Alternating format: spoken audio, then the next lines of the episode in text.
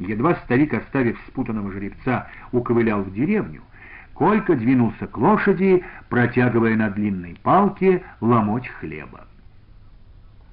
Несколько вечеров Калька-сокол шарахался от палки, скалил угрожающе желтые зубы и поворачивался задом.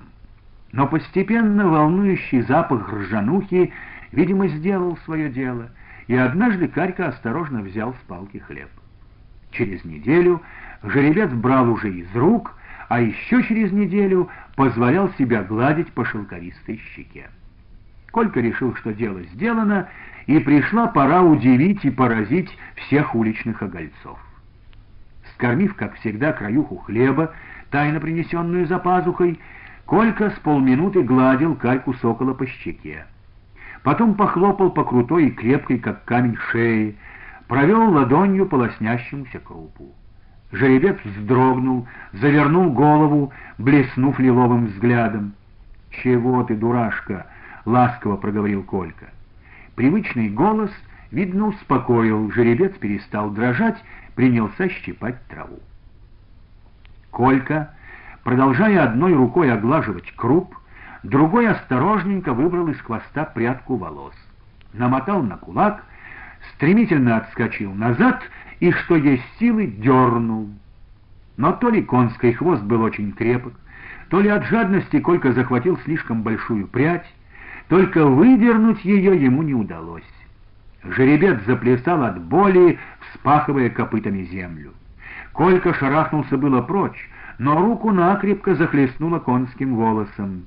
Жеребец взбрыкнул задними ногами, чудом не расколов парнишке голову. Колька отскочил в сторону, пытаясь выпутать из хвоста руку. И в это время Калька-сокол, изогнувшись, хватанул его оскаленными зубами за бок. Когда ребята подбежали к Инютину, тот лежал ничком, не шевелясь. С оголенного бока свешивался кровавый лоскут кожи почти в ладонь величиной.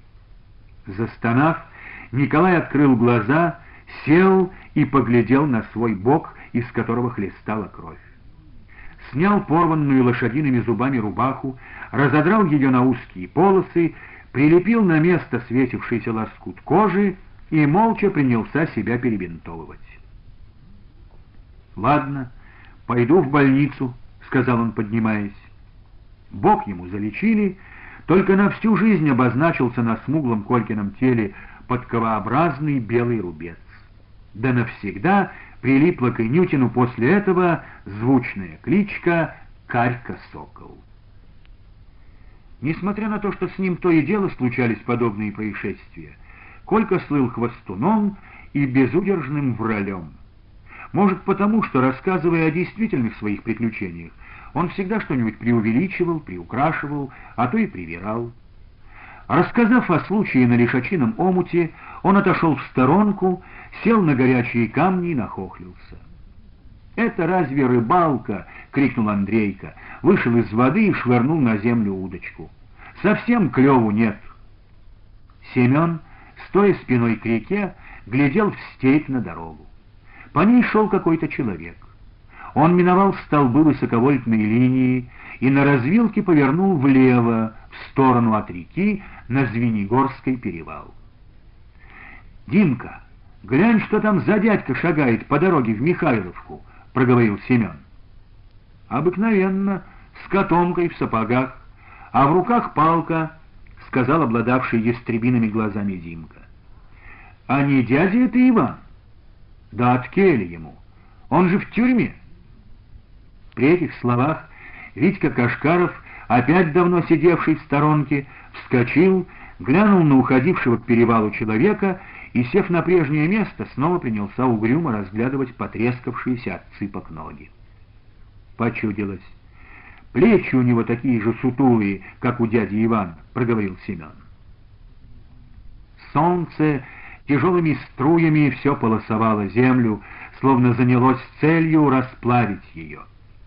Раскаленные прибрежные камни, которые время от времени окатывала ленивая и теплая речная волна, тотчас на глазах обсыхали.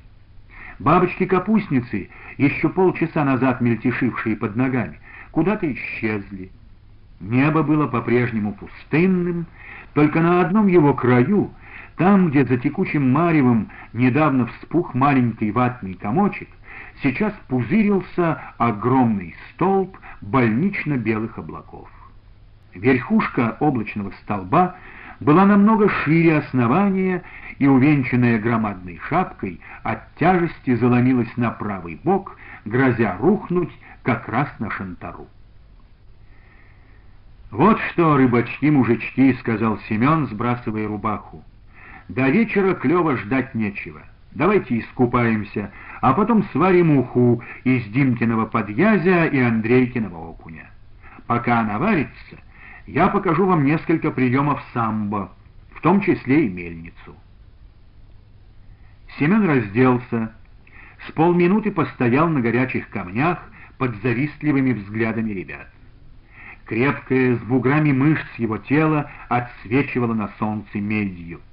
На широких сильных плечах, сожженных солнцем почти до черноты, упрямо сидела чуть угловатая голова — и короткая шея, и широкие скулы, и крутой лоб — все было покрыто плотным загарным слоем. Лишь густые белые волосы солнце не в силах было сжечь, и они пламенели, как флаг, белым непотухающим огнем.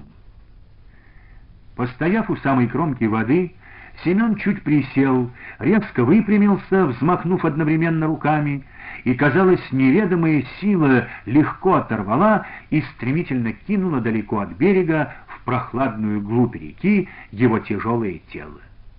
Следом за ним попрыгали в воду и остальные. Лишь Витька так и не тронулся с места. Сидя на берегу под палящим солнцем, он молча разгребал в мокром песке ямку. Несколько минут ребята плавали у берега, хохоча и дурачась, вздымая радуги водяных брызг. Первым вылез на берег Семен. Не одеваясь, порылся в карманах брюк, закурил. С его остуженного водой тела скатывались прозрачные капли. «Скажи-ка, Витя, что такое с тобой? Дома что-нибудь?» — спросил он, присев возле парнишки. «Отвяжись ты», — вяло сказал тот, встал и пошел прочь от берега.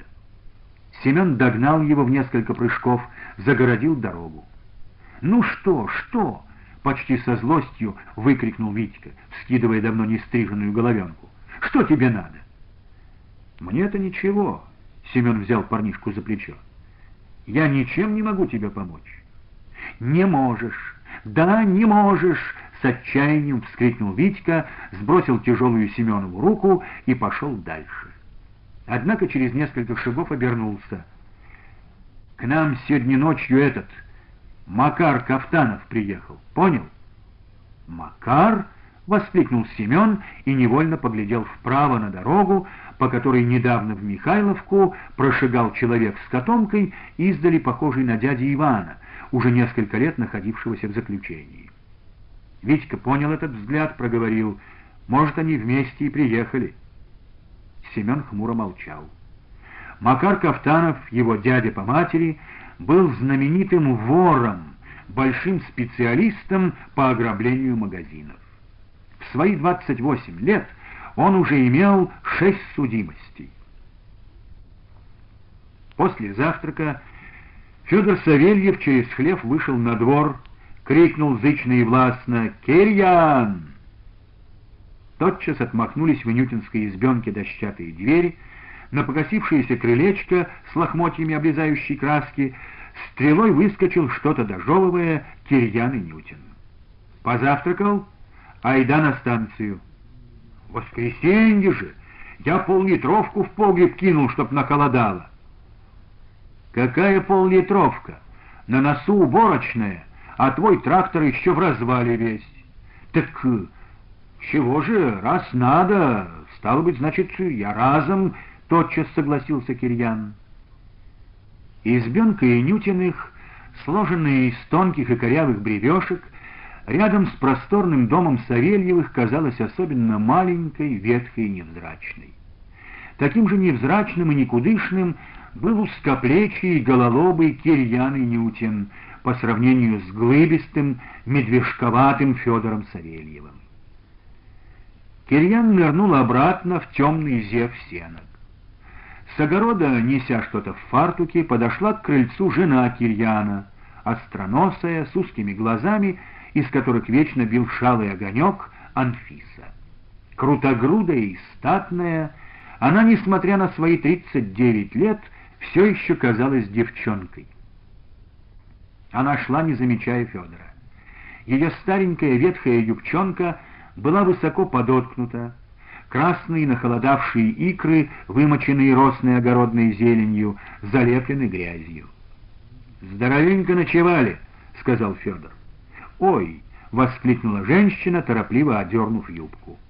Федор шагнул к плетню, разделявшему их усадьбы. «Подойди-ка». Анфиса качнулась, словно в нерешительности, подошла. «Ну?» Глаза ее были опущены, припухшие красноватые реки чуть подрагивали. «Сегодня как стемнеет, буду ждать в наших подсолнухах, а?» Трогая ус, кивнул Федор на делянку подсолнухов, прилепившуюся на задах огорода. «Придешь?» Анфиса брызнула на Федора крутым, как кипяток, взглядом и молча принялась рассматривать молоденькие огурчики, лежавшие у нее в фартуке. «Жалею я, что отдал тебя Кирьяну», — усмехнулся Федор. «Ишь, не стареешь будто, износу тебе нету. А моя Анна...» «Чего теперь об этом?» — вздохнула Анфиса. «Так придешь?» «Ладно, если Кирьян не проснется», — просто сказала Анфиса, и, видя, что Кирьян вышел из дома, ткнула огурцом в широкую ладонь Федора. «Попробуй с нашего огорода». «Огородница ты знатная на всю улицу», — произнес Федор. «Это уж действительно», — хмуро подтвердил Кирьян. «Про всякую овощ еще слыхом не слыхать, а у нее уж на столе». «Ну, пошла», — раздраженно прибавил он и подтолкнул жену к крыльцу. Федор и Кирьян вышли на улицу и молча зашагали к МТС. После Колчаковщины Федора Савельева, по совету председателя волисполкома и бывшего командира партизанского отряда Поликарпа Кружилина, назначили начальником Шантарского почтового отделения. А Федор взял бывшего бойца своего эскадрона Кирьяна и Нютина в завхозы. На почте они проработали без малого 10 лет, до 1931 года. Сперва вроде все было хорошо, но с годами Кирьян стал попивать, наловчился потихоньку сплавлять на сторону кое-что из почтового хозяйства. То моток проволоки, то дюжину другую сосновых телеграфных столбов, то конскую упряжь. Федор неоднократно мылил ему за это шею, тряс увесистым, заволосевшим на казанках кулаком перед крючковатым кирьяновым носом. «Да что ты, что ты, Федор!» — моргал невинными глазами Инютин, вытирая ладонью проступавшие на залысинах крупные капли пота. «Да разве я переворот мне вдыхала, осмелюсь, что с государственной ценности?»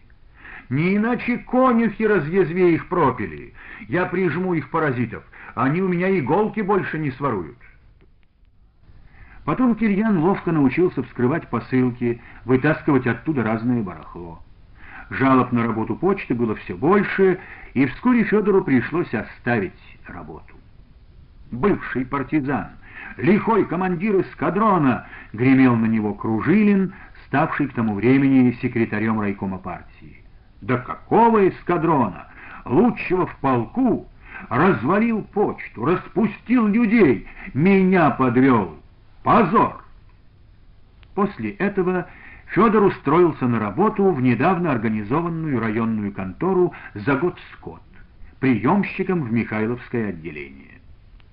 В Михайловке первым, кого он встретил, был младший брат Иван, белобрысый, точно выленивший от долгого сидения в темной яме. Худой, как палка, с тонкой желтой кожей на скулах, сквозь которую, казалось, просвечивали кости. «Ты удивился, Федор? Как ты тут?» Иван отвернулся, поглядел на угрюмые в вечерней наволоке глыбы звени горы. Под мышкой у него торчал длинный кнут. «Пастухом я работаю, на отделении», — сказал он. «Ну, это мы исправим живо», — усмехнулся Федор. «С бандитами я не разучился управляться. Откель же ты, контрик?» «Яшка Олейников разъяснит, коли потребуется», — сказал Иван и пошел. Распахнутые полы его заскорузлого под дождями и степными ветрами брезентового дождевика цеплялись за жестяные стебли полынника. Яков Олейников, бывший начальник разведки Кружилинского партизанского отряда, после гражданской войны работал в ГПУ. Узнав, зачем пожаловал к нему Федор, Олейников потер косой рубец на левой щеке, след зубовской шашки, сказал, «Брательника твоего еще в двадцать пятом выпустили из барнаульского домзака. Он свое отсидел. Пять лет врагу советской власти. Что за мера?» Суду видней было. Нашли смягчающие вину обстоятельства. Потом он несколько лет работал в Барнауле, бандарил в какой-то мастерской, мыл в затоне керосиновые баржи. Там же и женился на буфетчице какого-то парохода. Сюда переехал с нашего ведома. В артель колхозники поостереглись его принять, и я не буду с ним работать. Понял? Я-то понял. Я бы всех подобных субъектов, которые об контрреволюцию заморались, к стенке и весь вопрос. Для страховки и спокойствия в стране. Да Кружилин говорит, пусть работает, ничего. Цацкаемся. Они бы с нами не цацкались.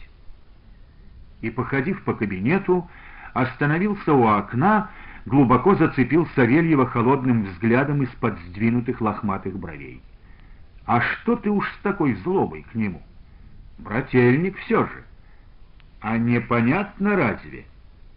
Ну ладно, усмехнулся Олейников. Это дело ваше, родственное, так сказать. И опять, потеряв шрам на щеке, прибавил, а ежели подойти с классово-пролетарской точки зрения, то я бы тебя просил, Федор, если что заметишь в нем душок какой, мысли, не говоря уж о действиях. Ты... Федор хотел встряхнуть его за новые глянцево блестевшие от солнечных лучей, бивших из окна ремни, но не решился. «Шпионить я не буду, это уж как хошь!» И ушел. Яков Олейников, чуть приподняв лохматую бровь, проводил его задумчивым взглядом. Как ни кипел Федор, а пришлось ему жить в Михайловке рядом с ненавистным братом. В гости один к другому не ходили, друг с другом не разговаривали. Разве только Иван иногда, отогнав гурт нагуленного скота в шантару, отдавая Федору сопроводительные документы, спрашивал «Все».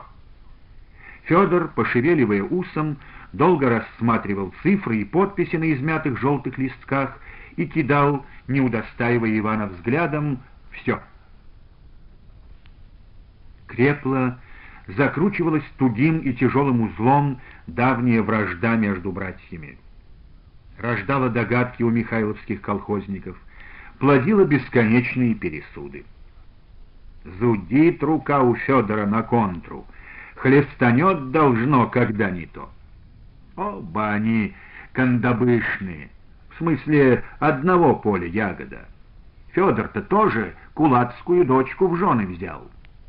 А зрялый. Кафтанов зверь был, спытали его милости. А дочерь его, Анна, это партизанила вместе с Федором. Партизанила. Блуд чесала от Федьку, это верно. Слух шел не только от Федьку, но и об Ваньшу. Из одной чашки братовья должно хлебали. Слушая деревенские пересуды и шепотки, ловя на себе то откровенно насмешливые, то вопросительно удивленные взгляды, Федор мертвел лицом. «Слушай, «Уезжай ты отсюда к чертовой матери!» Примерно через год не выдержал Федор. «Уходи от греха! Добром прошу!» «Чем я тебе сейчас-то мешаю?» — шевельнул Иван усами. Усы Иван отпустил недавно, такие же густые и жесткие, как у Федора, такой же подковкой. Разница была лишь в том, что у Федора они были черными, как смоль, а у Ивана светло-русыми, под цвет бледно-серых, как застывшее в июле знойное небо глаз. «Усы мне твои не нравятся», — полоснул Федор брата откровенно ненавидящим взглядом. «Усы как усы, на вроде твоих, только цвет другой». Внутри у Федора что-то ёкнуло, как селезенка у лошади, он затряс брата, сгробастав за отвороты пиджачка. «Смеешься, гад, изгаляешься, намеками до кишок пыряешь!» И, не помня себя, рванул за отвороты вниз. Треск отрываемых лоскутьев словно остудил Федора. Он отступил на шаг, поглядел на зажатые в кулаках лохмотья. «Сдурел ты окончательно!» — спокойно произнес Иван. «Какие намеки еще?» В это время заскочила в пригон, где произошла стычка братьев, жена Ивана Агата, маленькая верткая женщина. Шла она мимо куда-то по своим делам, и уж миновала было скотный загон, но ее остановили голоса мужчин. «Ах ты, паразит такой! Сволота! «Кикимор нечесанный!» — сходу обсыпала она Федора бранью, как горохом из ведра. «Сосвету совсем, Ивана, сживаешь. Мужик и без того намыкался, а ты доказнить его хошь. Последние ремки на нем рвешь. Сам-то в суконной паре ходишь, а мы в лохмотьях. Скидавай, мурло свиное, свой пиджак сейчас же!» Сверкая глазами, она прыгала вокруг кряжестого Федора, болтала вывалившимися из-под платка косами, трясла кулачонками, потом принялась сдергивать с него пиджак. Федор пятился от нее, отбивался, как от озверелой слаем наседающей собачонки. Женщина сорвала с него пиджак, свернула его в ком, зажала подмышкой, убежала. «Не бойся, верну тебе одежку проговорил Иван, подобрав с земли оторванные полы своего пиджака. Федоров пиджак он принес в дощатую коморку на следующий день, молча кинул на скрипучий стол. В продолжение вчерашнего прибавлю, пряча почему-то глаза, произнес Федор. Ежели замечу, что привечаешь разговором, али как семку, и уж совсем не приведи Господь, коли увижу тебя рядом с Анной, на людях ли, без людей ли, все равно, не обессудь тогда. «Ну как же», — произнес Иван, — «ты не Кирюшка и Нютин, знаю». В два прыжка Федор оказался рядом с братом, едва сдерживаясь, чтобы опять не схватить его за плечи. «Рви снова на мне одежу» будто посоветовал Иван. «Видишь, Агата пришила оторванные полы. Ничего, еще пришьет». «Нет, одежу рвать не буду», — прохрипел Федор, зажимая внутри себя этот хрип. «Я тебя контру просто прикокну, ежели ты сплетни распускаешь». «Убери руки, ну!» — ощетинился наконец Иван. «Они у тебя в волосьях». Несколько секунд братья стояли друг против друга, молча кромсая один другого глазами. Первым не выдержал Федор, отвернулся и пошел к столу. «Сплетни! Вся деревня про вас с Анфиской судачит. Ну, гляди у меня, ходи да не оступись!» Вяло, будто без всякой злобы, промолвил Федор. Кирьяна и Нютина Федор перетянул в Михайловку вскоре после того, как только обосновался на новом месте, выговорив ему в районе место своего помощника. Хотя по совести должность Федора была нехлопотливая, одному делать нечего. Жить Инютины стали в том же дому, что и Савельевы, в пустующей половине. Когда Инютины переезжали, Анна слушала, как они устраиваются за стенкой, гремят ведрами, посудой, и временами тихонько плакала. «Ну, сыть!» — покриковал на нее Федор. «Чего еще?» Недели через две-три шалая михайловская бабенка Василиса Пасконова, возвращаясь с колхозных полей, застала Федора и Анфису за деревней в кустах, росших обочь дороги. И, бабоньки, захлебываясь от нетерпения, шмыгала она в тот же вечер по деревне из избы в избу. Стыдобушка-то! Он ее, значит, усами щекотит в голые титьки, а она похохатывает. Я думаю, что за хохот тут? Девки, думаю, какие в кустах дурачатся, семка гляну. Раздвинула ветки-то, батюшки! Потом еще несколько раз видели Федора с Анфисой то в перелеске где-нибудь, то в поле, то на берегу громотухи. Тьфу, плевались деревенские бабы, перемывая Анфисины косточки. И как глаза у ней от бесстыдства не полопаются. И детная же, Верке уж десять лет, скоро заневестится. Так и меньшой Колька все соображает поди. В мокрых пеленках и шо давить таких надо. И чего не могли взять в толк михайловские мужики, так это поведение самого Кирьяна. Он отлично знал, что его жена путается с Федором. Об этом ему не раз говорили в глаза — Находились даже добровольцы, изъявлявшие желание немедля отвезти Нютина в лесную балку или степной буерак, чтоб на месте пристигнуть голубчиков. Но Кирьян только чертил по воздуху крючковатым носом, сплевывал на испеченную зноем землю и говорил, чтоб моя Анфиса, да не в жизнь, она скорее шею сама себе перекусит, чем что бы там ни было но люди знали. Частенько Кирьян зверски напивался, уводил жену за деревню в какое-нибудь глухое место и там безжалостно и жестоко избивал, не оставляя на ее тугом белом теле живого места. Обычно до ночи Анфиса отлеживалась в кустах, а с темнотой тихонько, чтоб никто не видел, приползала в деревню. Иван смотрел на такую жизнь брата молча. Анфисой больше не попрекал и жене строго-настрого запретил. Иначе сожрет меня Федька с потрохами. Да за что он взялся на тебя, живоглот такой? Зато видно, что у Кафтанова в банде служил. И за Анну. Будто от меня у ней Семка, — глухо проговорил Иван. Я же рассказывал тебе обо всем, как оно было. У меня нет от тебя утаек. А может, нам уехать отсюда? А, Иванушка, спросила Агата однажды после ужина. Иван не отвечал долго. В углу, посапывая, возился трехлетний Володька, перебирал пустые, давно замусоленные катушки из-под ниток. «Нет», не дело, вздохнул наконец Иван. Тут я родился, тут батьку с маткой колчаковцы сгубили. Старший брательник Антон правильно пишет. Тут в родной деревне замазывай свои грехи. Пущай, говорит, их могилы вечно твою память скребут.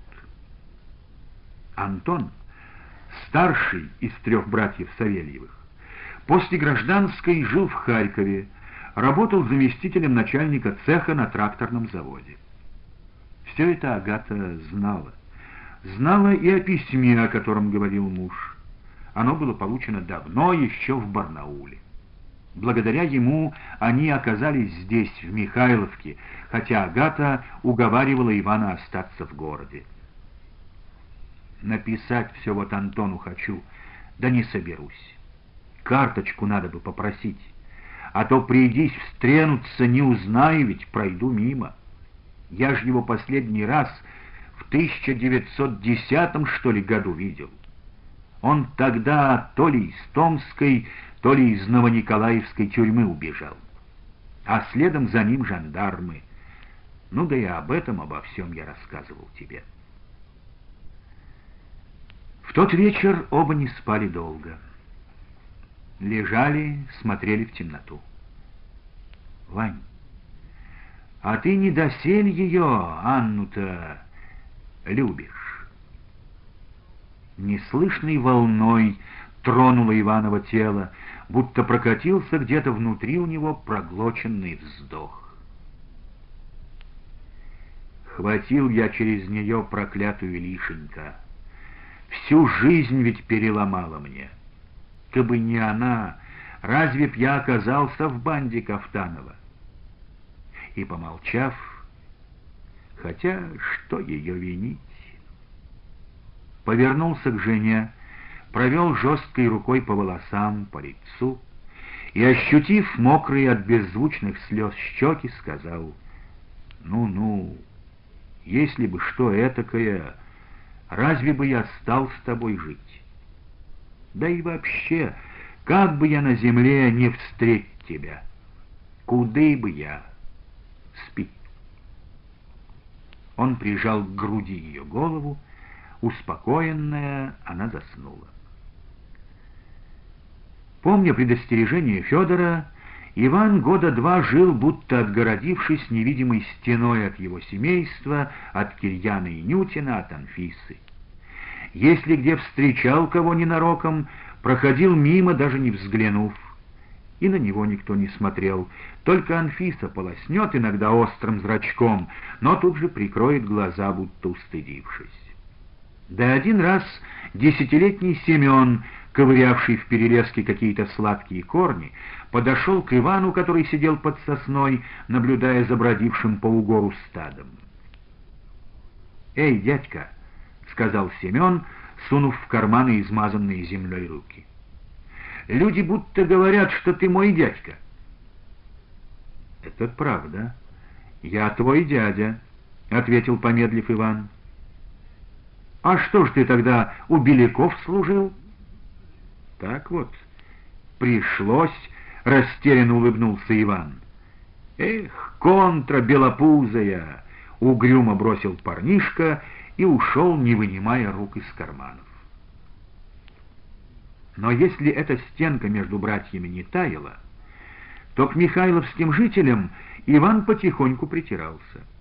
Все меньше и меньше ощущал он на себе косых, обжигающих любопытством и неприязнью взглядов, все чаще при встречах здоровались с ним мужики, а то и останавливались поболтать. Угощали крупно крошенным, ядовитым на цвет и на вкус самосадом, который при затяжках свирепо трещал, брызгал искрами. Видно, сказывалось тут и время, незаметно заставляющее людей привыкать ко всему, делал свое дело общительный характер Агаты. Живо перезнакомившись со всеми бабами, она частенько бегала на колхозные работы, то семенное зерно в амбарах помочь подсеять, то запоздалую полоску хлебов серпами сжать. «Заради чего ты хлобыстаешься пуще нас?» — спрашивали иногда женщины ведь не колхозница. «Не убудет меня», — с улыбкой отвечала Агата. «Иван-то хоть коров пастушит, а я вовсе не разминаюсь». Да и сам Иван время от времени помогал колхозу, то сбрую починить, то сани наладить. Он умел отлично гнуть дуги и колесные ободья, делать бочки и кадушки. Председатель Красного Колоса, так назывался Михайловский колхоз, Панкрат Назаров, то и дело обращался к Ивану с разными просьбами и ни разу не получал отказа. И однажды, в дождливый осенний вечер, бывший заместитель командира партизанского отряда Панкрат Назаров завернул в халупку к Ивану. «Погодка, язви ее!» Он смахнул сырость с бороды, вытащил кисет, присел у дверей. С дождевика его на некрашенный пол текла вода. «На свинячу тут у вас». «Ничего», — улыбнулась Агата, — «какая трудность подтереть? Раздевайся, Чаю попьешь горячего?» «Не до чаев», — хмуро сказал Панкрат.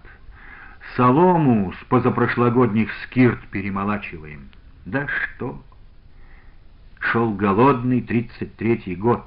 За неурожайным летом надвигалась долгая, зловещая зима. Вы-то как? Зиму протянете? Картошка есть, не помрем, может, — ответил Иван. Не помрем. Широко улыбнулась опять Агата, будто она твердо знала о какой-то приближающейся радости. «Правда, с такой женой грех помирать», — сказал Панкрат.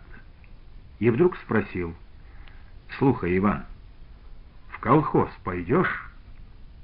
Иван, строгавший в углу кадочные клепки, отложил рубанок, выпрямился. Агата птицей метнулась к мужу, будто ему угрожала какая опасность, повисла на плече. «А примете?» — спросил Иван. «Сейчас многие из колхозу бегут», — вместо ответа проговорил председатель, растирая усталые глаза. Грузят лохмотья на телегу и уезжают. В город подаются на заработки. Думают, там слаще. «На следующий год будет, будет урожай!» — почти зло выкрикнула Агата. «Должен, поди!» — согласился Панкрат и, помолчав, произнес. «Я вот думаю все Михаила-то Лукича Кафтанова, Анниного отца. Ты зачем тогда пристрелил? Так ведь разумно и не объяснил, чтобы свое бандитство искупить». «Нет», «Не потому». Иван освободился тихонько от жены. «А Яшка Олейников и тогда, и сейчас говорит «потому». И брат твой Федор тоже. А им откуда знать, потому или не потому? Я им об том тоже никогда не докладывал. И на допросах никому не разъяснял, и разъяснять не буду. «Что шумишь?» — сказал Назаров, вставая. «Не будешь, дело твое». А живешь, вижу, без пакости в душе. И мужик ты нужный для хозяйства, руки золотые. Яшка Олейников говорит, не вздумайте в колхоз принимать. Затаился он, сволочуга. Сейчас хвост прижал, а урвет время, гвоздем вытянет да на горло скочит. «Вон что!» — усмехнулся Иван тяжело и горько. Застрял, значит, я, как телега в трясине за Паскотиной. Была трясина, теперь нету, забутили недавно, теперь сухое место. Назаров застегнул дождевик. Оно и в жизни человеческой так бывает. Олейников этого в расчет не берет, видно. Ну да хрен с ним. Обдумайте с Агатой все, а по весне примем вас в колхоз. И приняли.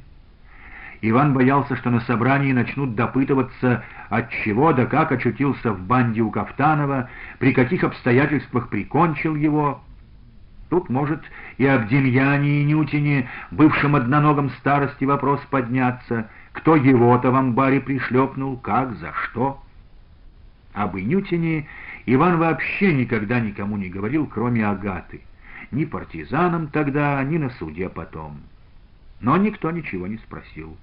Может, потому что Панкрат Назаров, открывая собрание, напрямик сказал, «Значит так, Иван Силантьевич, что ты в банде у Кафтанова был, знаем. Зато отсидел, сколь советской властью было отмерено». Но ежели какие прежние грехи утаил от суда, али злодейство, вставил мужичок Евсей Галаншин, живший тогда еще в Михайловке, и победно оглядел колхозников. Так вот ты, Иван, лучше сейчас перед народом признайся, а то, ежели всплывет что потом, сам понимаешь. «Ничего я не утаивал», — сказал Иван и злодейств никаких не делал. Только портянки Кафтанову стирал, да самогонку для него по углам шарил. «А это не злодейство?» закричала вдруг Лукерья Кашкарова, баба лет под пятьдесят, на лицо моложавое, все еще хранящее следы былой красоты. «У меня паразит четверть самогонки из избы выпер. До сих пор бутыль помню, на горлышке краешек сколотый. И шоплеткой на меня замахивался. И день помню, как раз на Аграфену купальницу было в восемнадцатом году. «Это было», — сказал невесело Иван. «Ты же уцепилась за эту несчастную бутылку, вроде как у тебя сердце вынимали». А Кафтанов, озверевший от пьянства, велел не только самогонку, а и тебя к нему приволочь. При этих словах начавшийся было ропоток увял, настороженное любопытство разлилось по рядам колхозников. «Ну!» — не вытерпел кто-то на задней скамейке. Я сказал Кафтанову, «Лушка, видать, унюхала, что про твои желания. В степь с вечера убегла». «Эк ты!» — вскочил Галаншин, замахал руками. «Вот янтой-то ложи и не прощает тебе Лушка. Лишил бабу радости». Да сегодня сожалеет, заметался в тесной накуренной конторе хохоток. Лукерья повернула голову вправо-влево, налилась гневом. «Жеребцы, язви вас! Нахальники! Об чем это я сожалею? Да я, как Иван сказал мне, что Кафтанов на этакой зарится. При нем же, при Иване, собрала в узел рубашонки для перемены, да в лес. Иван не даст соврать. Скажи ты им, Иван Силантьевич, без перегляду сейчас бежала, пока сердце не зашлось. Это верно. Побежала ты, на коне вряд ли бы угнаться, сказал Иван. Но его перебил Галаншин.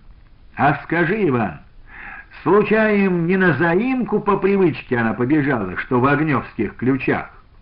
«Какая заимка? Какие ключи?» — вскочив, закричала Лукерья но ее голос потонул в громовом хохоте. В молодости Лукерья была девкой бойкой и на любовь щедрой. Видимо, поэтому, несмотря на красоту, замуж ее никто не брал. Но ее щедростью пользовался всякий. А Михайловский богач Кафтанов, когда случались у него загулы, почти в открытую увозил Лушку на свою заимку, жил там с ней по неделям. Знали также в деревне, что в 28 году кто-то из деревенских доброхотов наградил Лукерью сыном. Почувствовав себя беременной, Кашкарова очень удивилась этому обстоятельству и, встречаясь с бабами, зло разглядывала свой полнеющий живот и у каждой женщины почему-то допытывалась. Кто же это бабоньки мне подсудобил? Узнать, я бы ему глазище-то выдавила. Ну, погоди, пущай дитё народится, по обличью отгадаю отца и брошу ему ребенка под порог. Но когда родился Витька, Лукерья, сколько ни разглядывала мальчишку, так и не могла определить, на кого он похож.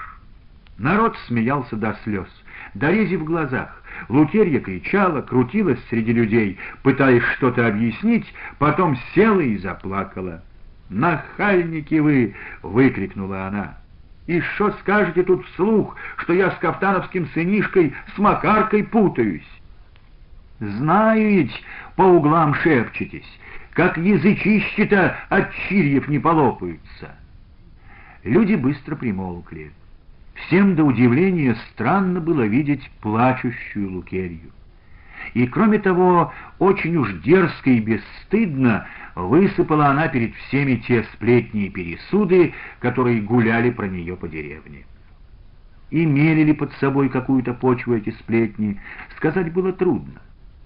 Старшего сына Кафтанова Зиновия, возглавившего после смерти отца его банду, вскоре изловил где-то Яков Олейников — по слухам, Зиновия отправили в Новониколаевск, по-теперешнему в Новосибирск, и там расстреляли.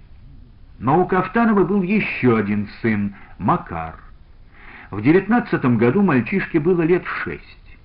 Кафтанов прятал его где-то по таежным заимкам, и поговаривали не без помощи той же Лукерии.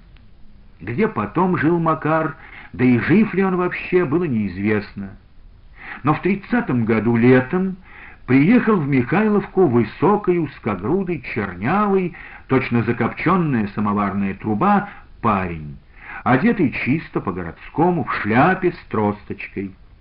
Он переночевал у Кашкаровой, а утром появился на улице, приковывая общее внимание диковинным своим видом. «Кто же ты такая птица?» Скорее других осмелился приблизиться к нему Евсей Галаншин. «А Макар я. Макарка Кафтанов. Приехал вот на родину». «Вон что, милой!» — протянул Евсей и поводил расплющенным носом. «А ежели тебя загребут, за родителя-то?» «Нет, я ведь политикой не занимаюсь, я уголовник.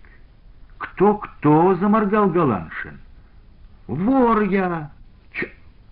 Чего? Вытянул тонкую шею Евсей и перестал моргать.